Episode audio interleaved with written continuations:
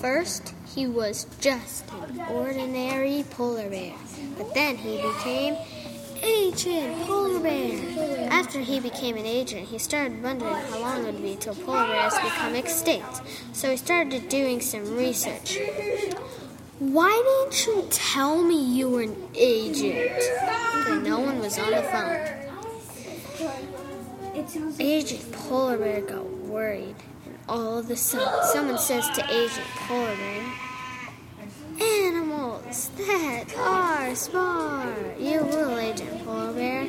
We've, we've heard that polar bears are going to be are going to be extinct, and that we've heard in 2012 global warming has been affecting the polar bears and making them extinct, and we don't want that. And global warming has been affecting them because habitat loss, because the because they live in ice and it's and the heat is making the ice melt and they're supposed to be on the ice. Well, we'll see you next time. Do you want to be scared on with